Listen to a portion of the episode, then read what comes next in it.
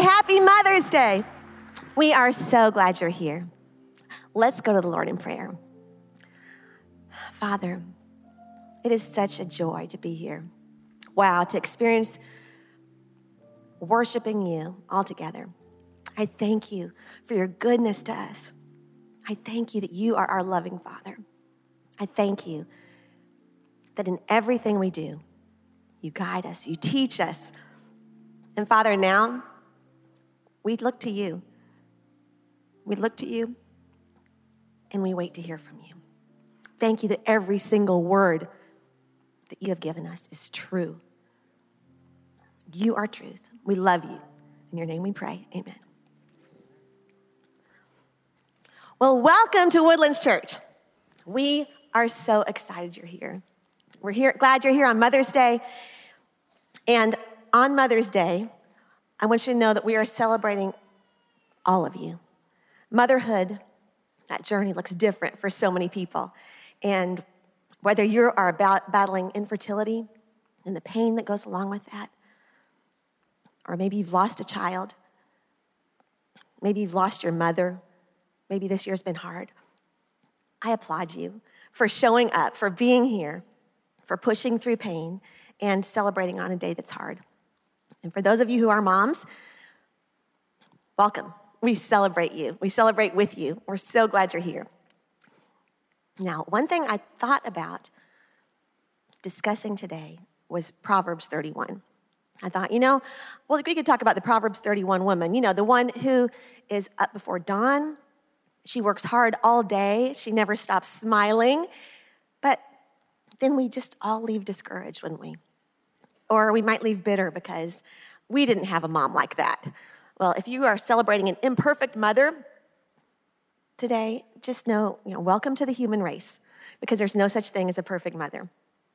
As Kerry and I raised our four children, it was so easy to see that God gets the credit for every single good thing in our children's lives. Anything we have done right has come through Him. And so I want to share just a few of the ways that God has surprised me through this journey of motherhood. Kerry and I met in high school. We married in college, and by our 20s, we thought, you know, I think we're ready to raise another human being. I don't know what we were thinking. I mean, honestly, I look back and I thought, yeah, we just thought having a baby sounds like a great idea. I mean, after all, we knew some babies, and they were great. They were cute, they were fun. Uh, they're really adorable for the seven minutes that we would spend with them. And it was just awesome. We thought, you know, let's have one of our own. Well, pregnancy was not what we expected. First of all, it was much harder to get pregnant than we had assumed. Uh, it was a kind of a long journey for us, and it's hard. And my heart really goes out to those of you who are walking that path. And I then spent the two, first two months of pregnancy on bed rest, complete and total bed rest. I had to leave my job. And then the last month, I was on bed rest again for other complications. So that whole pregnancy journey wasn't the time of just smiling and glowing. I didn't have any of that pregnancy glow going on. I just felt fat and uncomfortable, and it was hard. But again, for those of you who it was a great experience, that's awesome. It was just hard for me. And then birth was difficult. Now, I had expected the TV version you know, a few dramatic pushes, and there you go. It was nothing like that for me. Instead, I was in labor for what seemed like forever, for hours and hours and hours and hours. And a day had almost gone by, and grandparents are all waiting at the hospital. And eventually, Kerry's dad came in the room, and he said, uh, Hey, Kerry, why don't we get a sandwich in the cafeteria? You're probably hungry. And Kerry jumped at the chance and, you know, walked out the door. Now, did I want him to stay? Of course I did. But I also didn't want to seem needy. What I wanted to say was, hold it, wait a minute. I feel scared. I am exhausted. I'm overwhelmed. I've never done this before. Oh, and I have another human inside of me, and I'm having back breaking contractions. And guess what? I'm starving. But in Kerry's defense, what I actually said was, um, okay, uh, could you try to come back pretty soon? You know, I gave him the okay. He walked out the door. Now, I'd like to stop right here and make a public service announcement for all of the mothers and mother in laws who offer seemingly just unasked for, unsolicited advice when their daughters or daughter in laws are pregnant and giving birth. We're simply saying the stuff that we wish we would have had the courage to say back when it was our turn. I mean, I have stood inches from the face of my sons and son in law when their wives were giving birth and said, Don't you dare leave this room. oh, you're uncomfortable? Oh, that must be so hard for you. really? Oh. It is a miracle that any of them still claim me. But back in the hospital, Kerry and his dad are enjoying a nice French dip with some fries. And back in the room with me, though, several alarms started beeping. And the nurses rushed in and they said, The baby's umbilical cord is compressed. We need to do a C section right away. Now, sure, we could have texted him, except for cell phones hadn't been invented. There was no way I could tell Kerry, Get back here. And so all of a sudden, all these medical personnel started rushing into the room. And I was saying, wait, wait, uh, could one of you please run down to the cafeteria and tell my husband to come on back? And one of the nurses said, Oh, I'm sorry, honey. This baby is going to be born before any of us could even get down there. Now, one of the reasons that I know God loves Kerry so much is that he happened to walk back in the door right before our son was born. He was there to see Ryan born.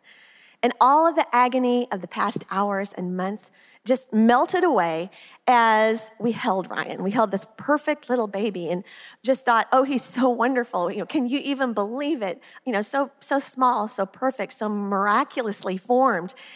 Uh, there's a saying that says that every mom has the most beautiful child in the world, and it's hers. And you know, that's true. You look and think, oh, wow. And eventually, after we just, you know, fawned over Ryan, I was exhausted, Kerry was exhausted, and so I did what I'd been instructed to do, which was you ring the bell and say, um, you know, buzz your nurse and say, um, yes, could you please come get my baby? And they'd come in and put him in the little, you know, uh, incubator isolate thing and wheel him away, wheel him out the door, and park him in front of that big window down at the nursery. You know, line him up with all the other babies so everybody could see them. And when you had gotten some rest and you were ready for it, you ring the bell again in, in, like a library book. I would check out my baby. I say, "Oh, could you bring my baby back to me?" And they'd bring him back in, and I'd get to spend time with him. But I got to sleep a little bit in the hospital, and so, you know, I thought, you know, this motherhood thing, I'm pretty good at it actually. And we were discharged from the hospital and sent home, and we put him in his car seat and drive away from the hospital. And it's just the three of us Kerry and Ryan and I. And we have our little family in the car. And Kerry and I are just beaming and thinking, you know, yeah, we're parents. This is awesome. By the middle of that night, I was, you know, telling Kerry, those crazy, irresponsible people at the hospital, what were they thinking sending us home with a baby, a newborn? We don't have any idea what to do. I was overwhelmed. It was so much responsibility. Never had I so acutely been aware of the gap between what I was and what I needed to be. There's a verse in the Bible, Proverbs 3 5 and 6. And it says this Trust in the Lord with all your heart and lean not on your own understanding. In all your ways, submit to him, and he will make your paths straight. That was my first big surprise from God because I knew this verse, but I'd never really understood it. And suddenly, I realized that God had seen in me the ability to be Ryan's mom long before I did. He gave me this little human before I was ready, before I had uh, fully developed and mastered all the attributes required to be a good mother. I hadn't mastered endurance or sacrifice or responsibility or self discipline. And, you know, there'd be no mothers on this earth if that was the case. You know, Jesus always meets us where we are, and then he doesn't leave us there. He loves us too much. He takes us to where he wants us to be. But I felt like, you know, I was building an airplane as I flew it, doing this motherhood thing. But God proved his, traum- his promises to me day by day. I leaned harder on God than I ever had in my life. And during the nights, I learned that no, he really does give strength to the weary and increases the power of the weak, like it says in Isaiah. I learned these promises are true because I tested them, I tried them out, I leaned hard on them. God, let me see my inadequacies clearly through my human inability to be everything that this helpless, tiny, precious little baby needed. I came face to face with the truth that this child needed way more than I could give, more than Kerry could give. He needed what only God could give. There's only one place to turn. And so uh, there's a verse that I put over his crib to remind myself of how trustworthy God's presence and protection were. And it's this For he is always watching, never sleeping. Jehovah himself is caring for you. He is your defender, he protects you night and day. I saw that verse a hundred times, a thousand times, because every time I walked in his room, over his crib was that verse, and I would read it and remind myself, okay, God, that's right. You are protecting him, you are defending him. And as God trusted me to trust him, I slowly realized that I was to imitate God's example as a parent. And I wasn't to withhold responsibility from my kids as they grew up. I wasn't supposed to withhold all responsibility until they could handle it perfectly. And that applies to all kinds of things um, chores, trying new things. You know, if you're going to wait till your kid can make a bed perfectly before you let them, or you feel like you have to go fix it when they get done, they'll never learn. And learning to let go, to be okay with imperfect, and to let them take on responsibility before they're ready is the one way that they can learn. It leaves room for them to trust God, for them to learn, for them to learn from Him. So I found that as God showed me a truth, I was able to put it into my own parenting practice. Well, 15 months later, our son Joshua was born. And it was six weeks before his due date that I suddenly went into labor during the night. And God mercifully answered our intense prayers that his little underdeveloped lungs would mature and heal. And after 10 days, we brought him home from the NICU and were discharged from the hospital. Well, I hadn't been home since we left in the middle of the night you know, I'd stayed at the hospital that whole time. And Kerry had gone back and forth, um, you know, taking care of Ryan. And I hadn't planned on giving birth without preparation, without bringing a bag, but that's what happened. And so it got to be time to come home, and I didn't have a little outfit for him to wear home in to take the picture, the going home picture to bring home. And I thought, no worries.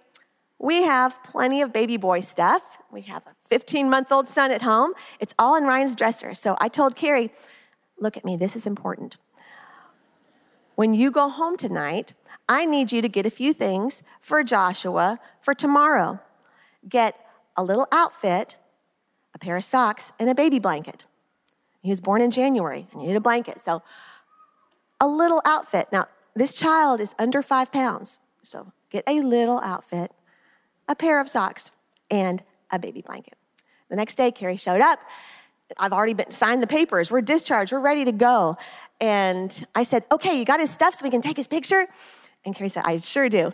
And he pulled out of his bag a size two toddler long underwear with stains on it. Like it was bigger than the child we had at home. I don't even know where it came from to this day. I just thought, one sock. Only one. And I thought, okay, you know, I was just, I, I, couldn't believe he pulls this out. I was like, what? I thought, okay, we're just gonna wrap up a blanket over him and hide it all. A fitted crib sheet with elastic, you know, all the way around the edges. It's freezing cold outside. To put it mildly, I was surprised with his choices. But God had another surprise.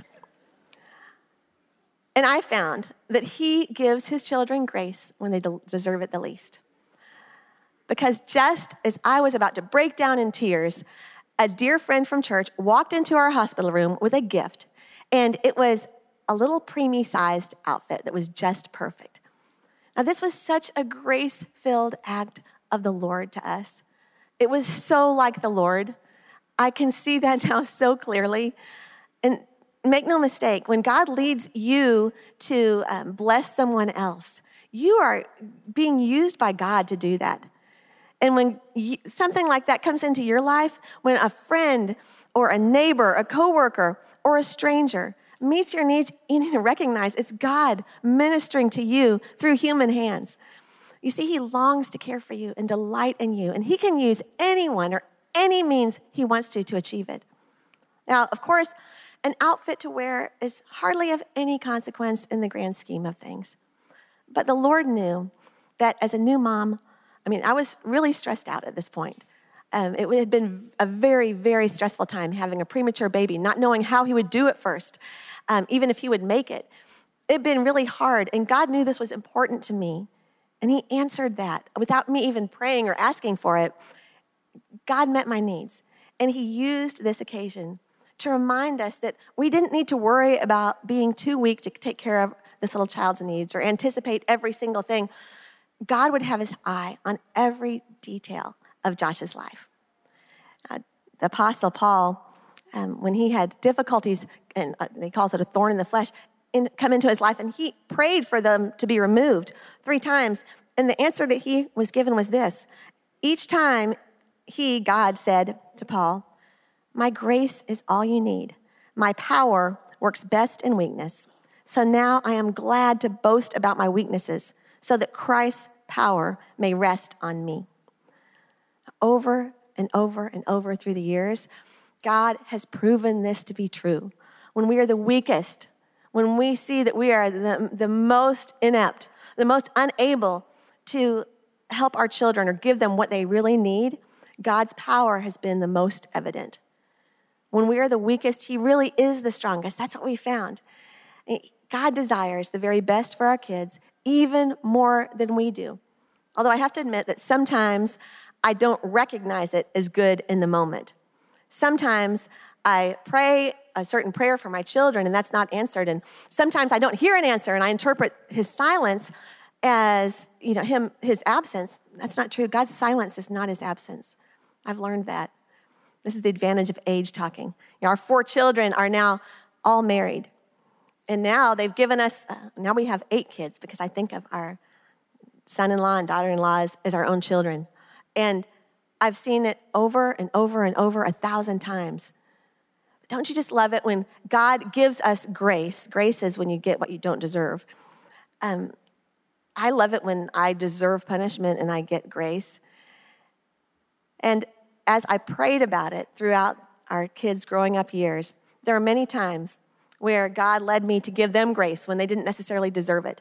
Now, a lot of times, punishment's the answer, better believe it. Discipline is a sign of love. And sometimes it's grace, but God will show you ways to give your kids grace when they need it.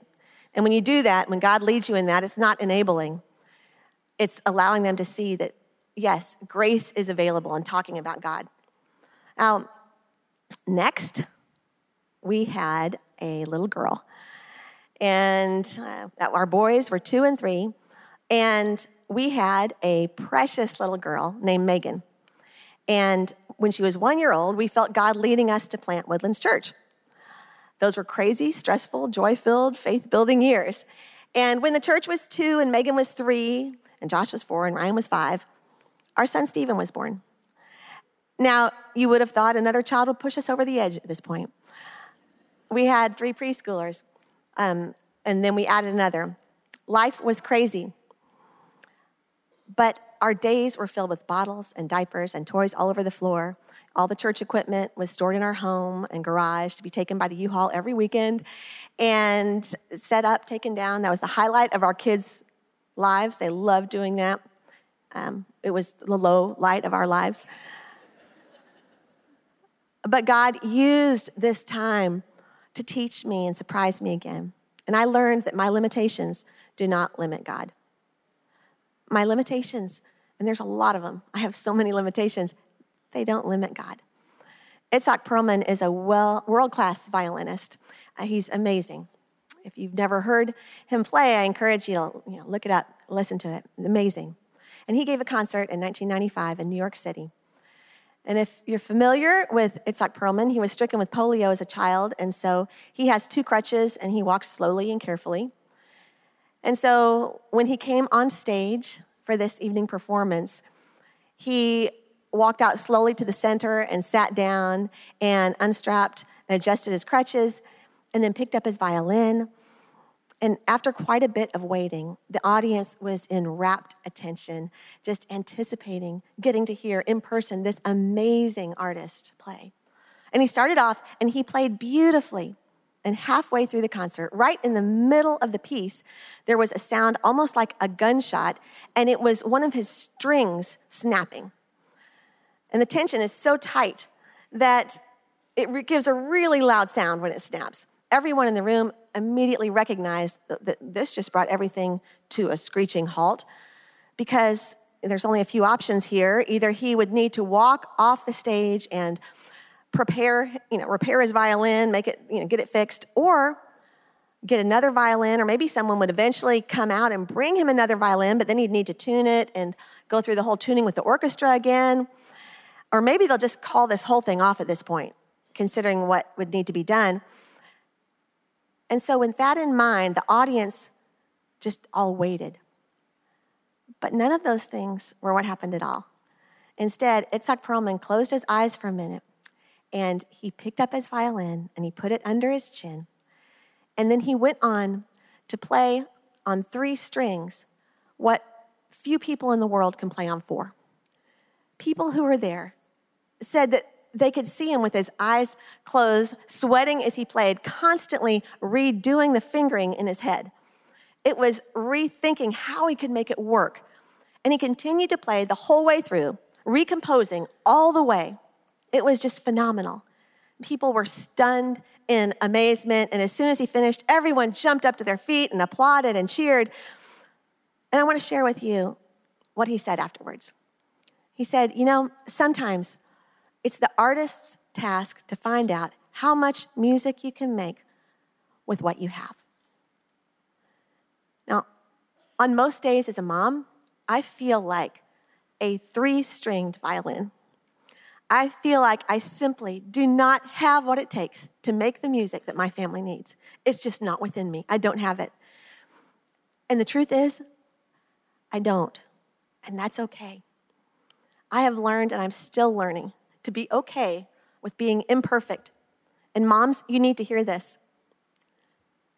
The artist who created you, your master creator, he knows how to make beautiful music through you. Missing strings don't limit him. Your kids need to know this is true. If we demand perfection from them, we'll be disappointed and their spirits will be crushed. There's room for the Master to work in all of our lives. There's so much grace. And instead of getting focused on the places that I'm inadequate, and there are a ton of them, the thing we need to do and that I need to do, and I have to remind myself daily, is to continue to look to God and remember, you know what? I was never meant to do this life on my own. None of us were. None of us were meant to do life without God. He wants to live through us, in us, and through us. See, you can't fool the people who live with you. They know what you're really like. They know if you try to impress people outside the family with um, your skill at deception. I mean, think about that. That's what it really is when we try to impress other people. Our kids know what we're really like. And this means that I can only pass along what I live out. I can only pass along what I live out. And this process reminds me of the way mother birds feed their chicks. The mother hunts for the food and she eats it, and after it's at least partially digested, and you've all seen the pictures, she leans over the little nest and the baby birds open their mouths and she regurgitates it to feed her children. Happily for us, that is not God's plan for how human kids are fed. But it is the way that passing on truth works. The truth is not a thing to be learned, truth is a person. Truth is a person to be known and adored. Truth is Jesus Christ. Now, you can tell someone about religion without swallowing it yourself. That happens all the time. But it's impossible to share Jesus with your kids without first experiencing Him for yourself. You can only pass along the truth that you eat. You can only pass along and live out the truth you eat that's really in your life. It's the only kind your kids will digest. Kids have an incredibly high hypocrisy meter, and they know when we are saying one thing and doing another. See, God had another surprise. And we found this especially with with, when we had Stephen, I, I saw it so clearly. I saw that he gives us joy where we look for it because instead of being completely overwhelmed, we're starting to ride on the goodness of God. And Matthew chapter 9 tells of two blind men who followed after Jesus, crying out, Son of David, have mercy on us. And Jesus replied this He said, Do you believe that I am able to do this? And they said to him, Yes, Lord. Then he touched their eyes, saying, According to your faith, let it be done to you. Now, this is astounding. And God proved it to be true. Stephen wasn't a burden, he was a joy, and he still is. It wasn't that I was superwoman by this point, by any stretch of the imagination. In fact, I remember being discharged after just under 24 hours. And they said, okay, you're discharged. And I just had the baby, you know, I'd had Stephen the afternoon before. And I said, oh, hold it, hold it. Please let me stay with you. let me stay here. Don't send me home. I have three preschoolers at home. Don't send me home yet. Please.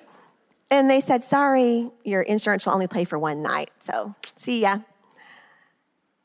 And I went home with no more ability or skill than I'd had before. The difference wasn't in my ability, it was in my attitude. Because God had proven his trustworthiness to me over and over and over and over, and I expected him to come through. I mean, I was counting on him. And I admit, with Ryan, with our first, I was, I don't know, God, I mean, can you do this? Can you do this? he came through and again and again and again. And I'd try out another promise and lean hard on it. God came through. Every single time I turned to God and leaned hard on Him and said, Okay, God, you promised this. I'm looking to you to keep your promise. He did. He came through in dramatic ways, in joyful ways, in little ways, in big ways. And not just surviving, but somehow we were able to experience joy in the chaos. And I'm not gonna lie, it was chaotic. It was always chaos at our house, it still is. But throughout my motherhood journey, the biggest surprise has been that the whole time I thought I was the teacher, I was actually the student. I was the child, his child. And instead of always assuming this parent role, I realized, you know what? God is just teaching me through my kids. I've learned far more from my kids than I've ever taught them. And my father had and still has much more to teach me. I found that he expected more of me than I expected of myself. And that is what good parents do. Listen, the Apostle Paul said this to the believers in Corinth. And this is what I want to be able to say to my kids, what I want you to be able to say to your kids. This is the way we're to live as believers. He said this Follow my example as I follow the example of Christ. Follow my example as I follow the example of Christ. Now, guess what we're going to do right now? we are going to memorize this verse. I, I, believe in you. I know you can do it. A lot of times we say, take this verse home, memorize it. Look at this verse and just take a look at it. It's right here for you. Follow my example as I follow the example of Christ. There's two follows, there's two examples. Half of it's done for you right there. Follow my example as I follow the example of Christ. That is our memory verse for this week. You know, on my hand, I should probably not be writing on my hand at this stage in my life, but I still do. On days when I need it, I write myself reminders. A lot of times it's a verse. Right now it says FMTC, which is my little reminder follow me to Christ. Can I say that? Follow me to Christ. Now, what's really important here is I'm not saying follow my words, follow my life. Can we say, follow my life? Do as I do. This is a really important litmus test. Can I say, hey, kids, imitate my life today, and I'm going to show you how to live. I'm going to show you this unforced rhythm of grace that is living with Jesus Christ. You know, even in my best parenting moments, I'm just the faintest shadow of Christ. And by the way, my best parenting has usually been on my hardest days because good parenting is hard. It's really hard. On the days when you just push through, you plow through, you you know, you, you keep having patience when you want to scream back at your child, when you want to tell your teenager, okay, yes, the answer is yes, just leave, just go, and sticking with no and hearing, you know, you know, being called names or, or being yelled at or what a horrible parent you are. Those days are hard. Turns out sacrifice hurts. It's another lesson we can learn from Jesus Christ. But the way we live, integrity is key with our kids. Paul says, what we write about when we're away, we do when we're present. We're the exact same people, absent or present. in letters or in person. No matter where you find me, I'm, you're going to find I'm the same person. I'm not different at church than I am at home. I'm not different, uh, you know, when I write to you and then when I'm nearby, you know, try to please you. Now, spoiler alert here your kids will not follow the path you tell them, they'll follow the path you take.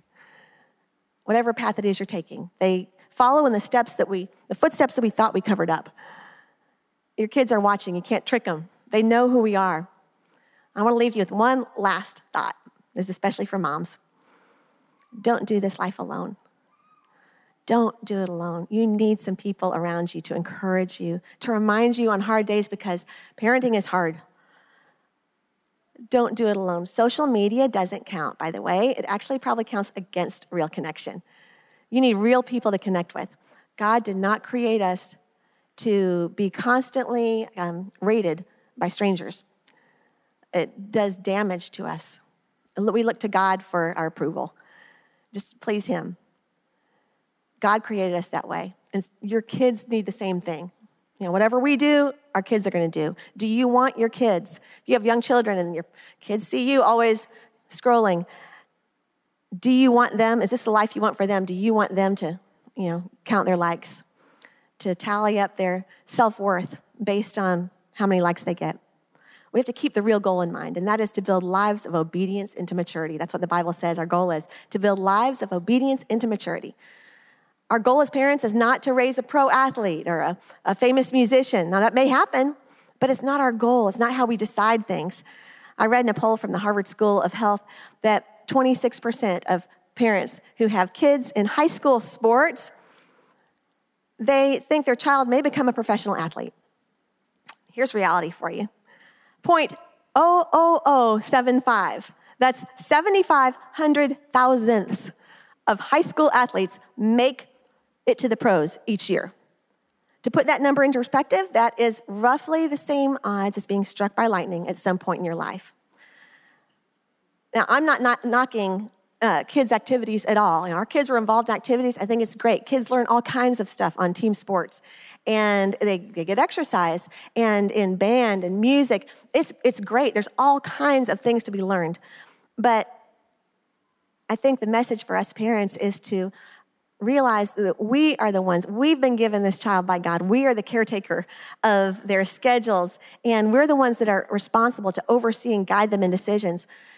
But so often it gets easy. It's like a frog in the kettle day by day to, you know, you, you get another another schedule from the coach. Oh, looks like we've added another practice night this, this year, you know, or this month. Oh, oh, wow, this is every weekend for the next three months. Oh, you know, you start to realize that your priorities are slipping away, but you don't quite, quite know what to do with it. And I would encourage you to be strong and to remember that God gave you this child. And you know, hard choices are involved. The chances of your child needing to reach the elite level in any given um, thing that he, he or she pursues is minuscule. But consider this there is a 100% chance that your child is going to encounter rejection. They are going to encounter temptation. They are going to encounter relationship emotions that they cannot handle, they don't know what to do with. And there's a 100% chance that your child will someday stand before God. So, my point is this get your child to church. It's important. Our kids, our four kids, I do not know what we would have done without a kids ministry and a junior high ministry and a high school ministry, having other people around them, other voices besides ours that they could look to to hear uh, wisdom and truth and be pointed in the right direction. There's some stuff, I don't care how close you are with your kids, there's some stuff they probably are not going to say to you. But if there's someone else who they've developed a relationship with, they have a student pastor that they can bring this question to, we welcome that. We told our kids, we told student pastor, hey, we love that. We love that. Gosh, all the sources of wisdom in their life that are available, we hope they, they grab and hold on to. The best gift that you can give your kids is to help them develop their own personal relationship with Jesus Christ. I'm not talking about religion. Religion just causes guilt and shame and pride. But what your kids need most before they leave your home is an understanding from personal experience, their own personal experience, that God really is their loving Father. He is always watching, never sleeping. Jehovah Himself is caring for them. They need to know that when they're afraid, they can fear no evil because they know their Heavenly Father will not allow them to be hurt. They need to know that God will wipe every tear, that He draws close when they're brokenhearted, that they can turn to Him and rely on Him. God is their provider. He's their refuge, their strength. Your kids need to know from personal experience that Jesus Christ is their King and their Redeemer. And they need to know that their value is wholly unrelated to what they look like or how they perform at school or the field or how many friends they have or how many likes they get. Their value is beyond comprehension, not just because mom and dad love them, but because the King of the universe went through the unimaginable so that he could have a relationship with them. And your kids need to learn from personal experience to recognize that still small voice of the Holy Spirit to guide them. You are not always going to be there as much as you'd like to, to tell them what to do, what choice to make. A day will come where you know, they're going to make their own choices if it hasn't come to that day already.